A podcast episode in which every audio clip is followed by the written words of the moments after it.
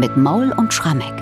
Elfter Sonntag nach Trinitatis und wir springen heute wieder in Bachs erstes Leipziger Dienstjahr 1723 und zwar mit der Kantate Siehe zu, dass deine Gottesfurcht nicht Heuchelei sei. Siehe zu, dass deine Gottesfurcht nicht Heuchelei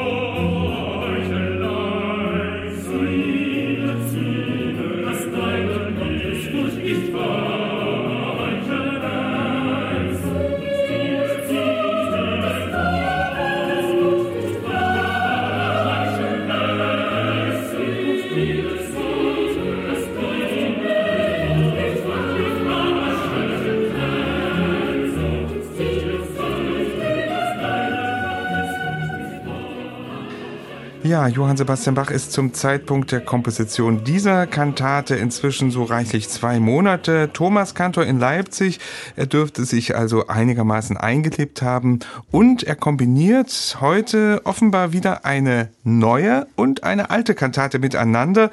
Er bietet den Gottesdienstbesuchern also rund 40 Minuten sehr komplexe Musik, oder? Wie sieht's aus, Michael? Ja, sehr komplexe Musik und sehr abwechslungsreiche Musik. Hier mit unserer Kantate Siehe zu, dass deine Gottesfurcht nicht Heuchelei sei, eine amtliche Standpauke an uns verdorbene Menschen und dann in der alten Weimarer Kantate Mein Herz schwimmt in Blut eine Meditation des Büßers selbst. Und das ist, glaube ich, eine sehr tragfähige, gelungene Verbindung. Und ich frage mich so ein bisschen, müssen wir uns das so vorstellen, dass die neu komponierte Kantate vor der Predigt kam und die die alte Weimarer Kantate, also diese Monodie des Büßers direkt nach der Predigt? Oder aber ist es vielleicht so von Bach gedacht gewesen, dass er dann später das Abendmahl, wenn da eins gewesen sein sollte, verbunden hat mit diesem Lamento des Büßers, was ja mein Herz schwimmt in Blut liefert? Beides möglich. Wie es gewesen ist, wissen wir letztlich nicht. Zu Mein Herze schwimmt im Blut haben wir schon vor längerer Zeit hier einen Podcast produziert und sogar gemutmaßt, wer das zum ersten Mal gesungen haben mag. Umso schöner, dass das dann in Leipzig offenbar Bach auch wieder aufgenommen hat, das Stück. Hier geht es an diesem elften Sonntag nach Trinitatis im Evangelium um das Gleichnis vom Pharisäer und Zöllner und das endet mit dieser lapidaren Aussage, Gott sei mir Sünder gnädig. Ist das auch in unserer Kantate das Thema, ja, diese Selbstanklage des Sünders? Naja, ich glaube, zur Selbstanklage kommt es erst relativ spät. Zunächst ist es wirklich eine Standpauke, die all den Pharisäern der Gegenwart gehalten wird. Und wir können ja noch mal den Schritt zurückgehen. Also dieses Evangelium, was Gegenstand der Predigten für den elften Sonntag nach Trinitatis damals gewesen ist, lautet ja folgendermaßen, also Jesus berichtet, es gingen zwei Menschen hinauf in den Tempel zu beten, einer ein Pharisäer, der andere ein Zöllner. Der Pharisäer stand und betete bei sich selbst also, ich danke dir Gott, dass ich nicht bin wie andere Leute, Räuber, ungerechte Ehebrecher oder auch wie dieser Zöllner hier neben mir. Ich faste zweimal in der Woche und gebe den Zehnten von allem, was ich habe. Und der Zöllner stand von ferne, wollte auch seine Augen nicht aufheben gen Himmel, sondern schlug an seine Brust und sprach, Gott sei mir Sünder gnädig.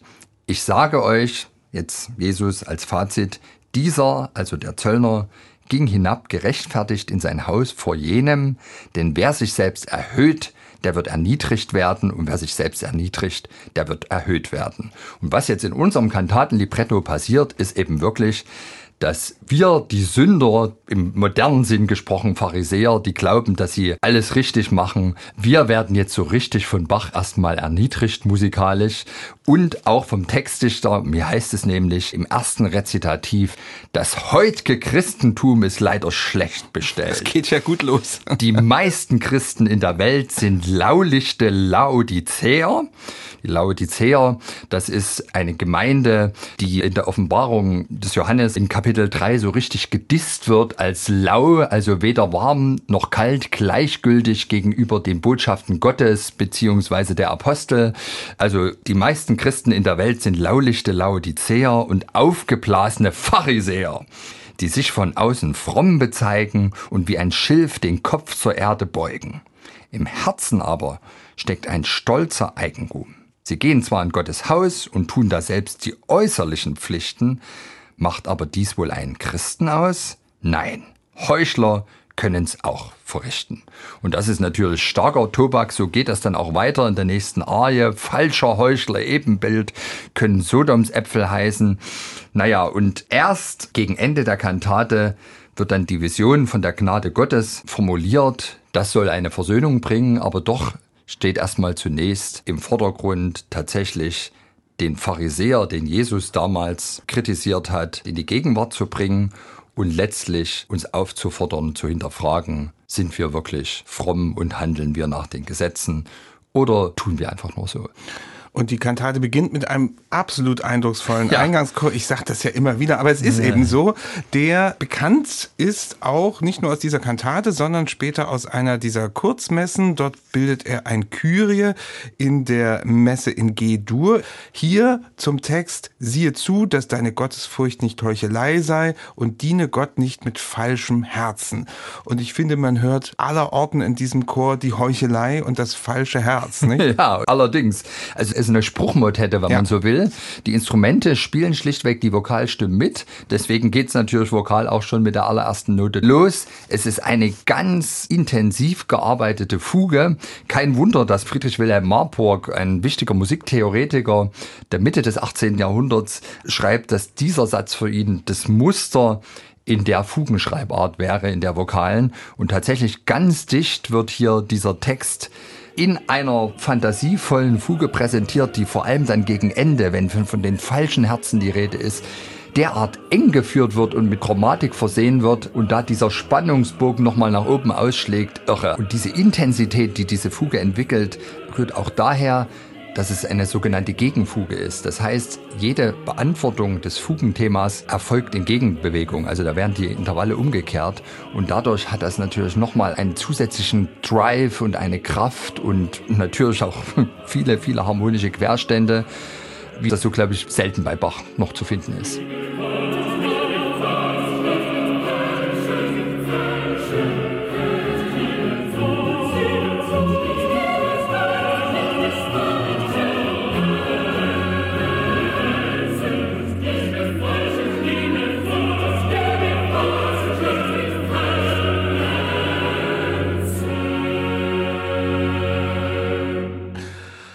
Ist also der Schluss gewesen dieses Eingangschors. Nicht umsonst hat er diese Fuge später dann eben nochmal eingesetzt in der G-Dur-Messe.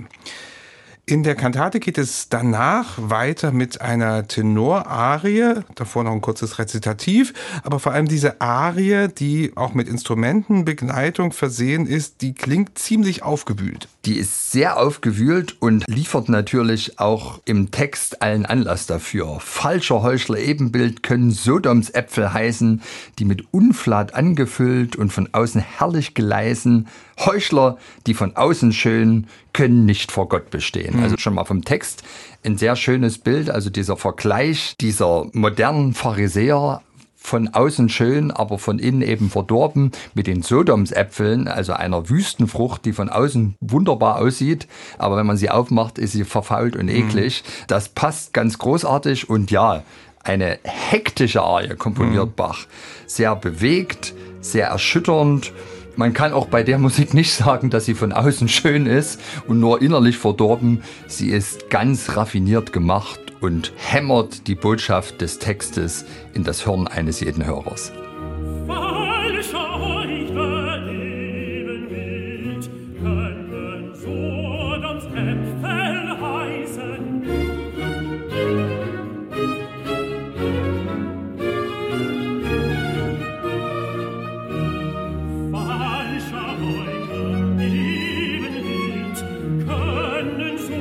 Don't uns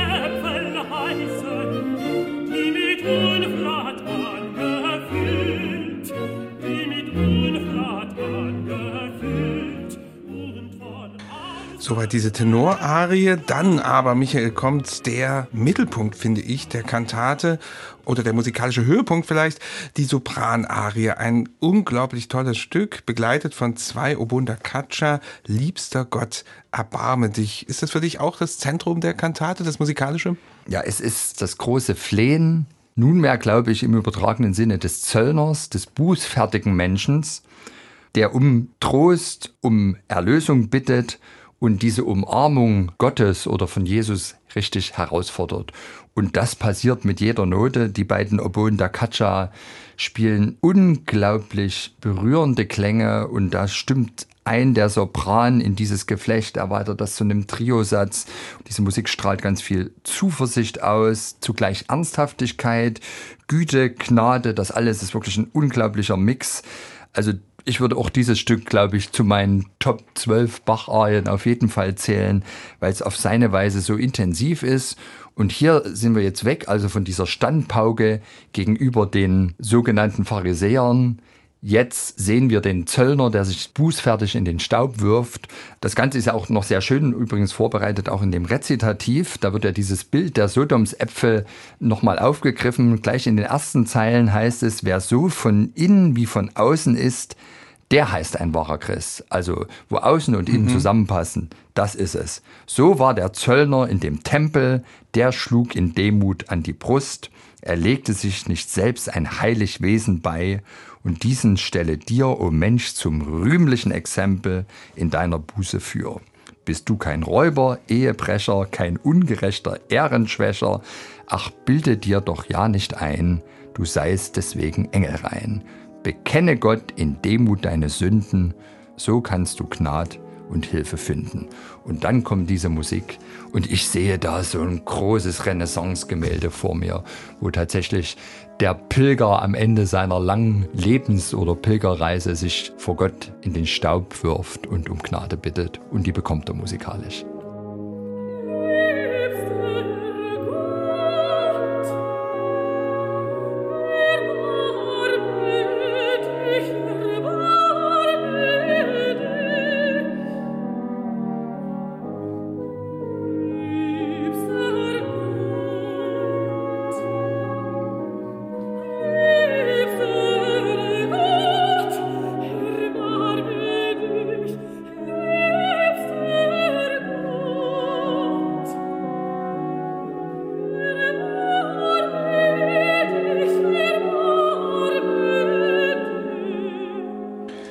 Die Sopranarie in der Kantate Siehe zu, dass deine Gottesfurcht nicht Heuchelei sei. Und Michael, von dort ist ja der Weg überhaupt nicht mehr weit zu der Weimarer Kantate Mein Herz schwimmt im Blut. Also hier stimmt ja schon die Stimmlage, Sopran und auch die Aussage ist jetzt hier schon in Ich-Form komponiert. Lass mir Trost und Gnad erscheinen. Also letztlich ist das nur logisch, dass Bach dann vielleicht nach der Predigt oder während des Abendmahls diese Weimarer Kantate wieder vorgeholt hat. Aber vielleicht als Fazit, ist das nicht ein bisschen viel Buß Bußaufforderung in dieser Kantate?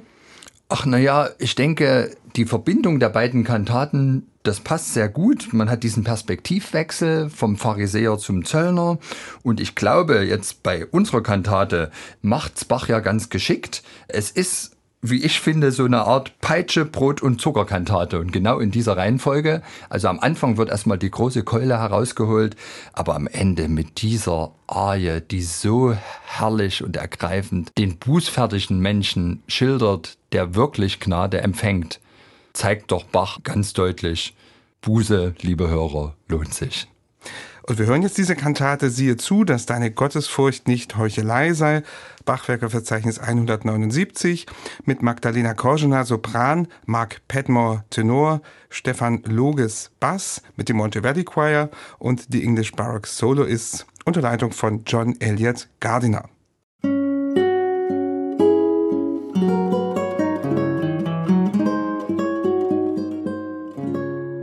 MDR Classic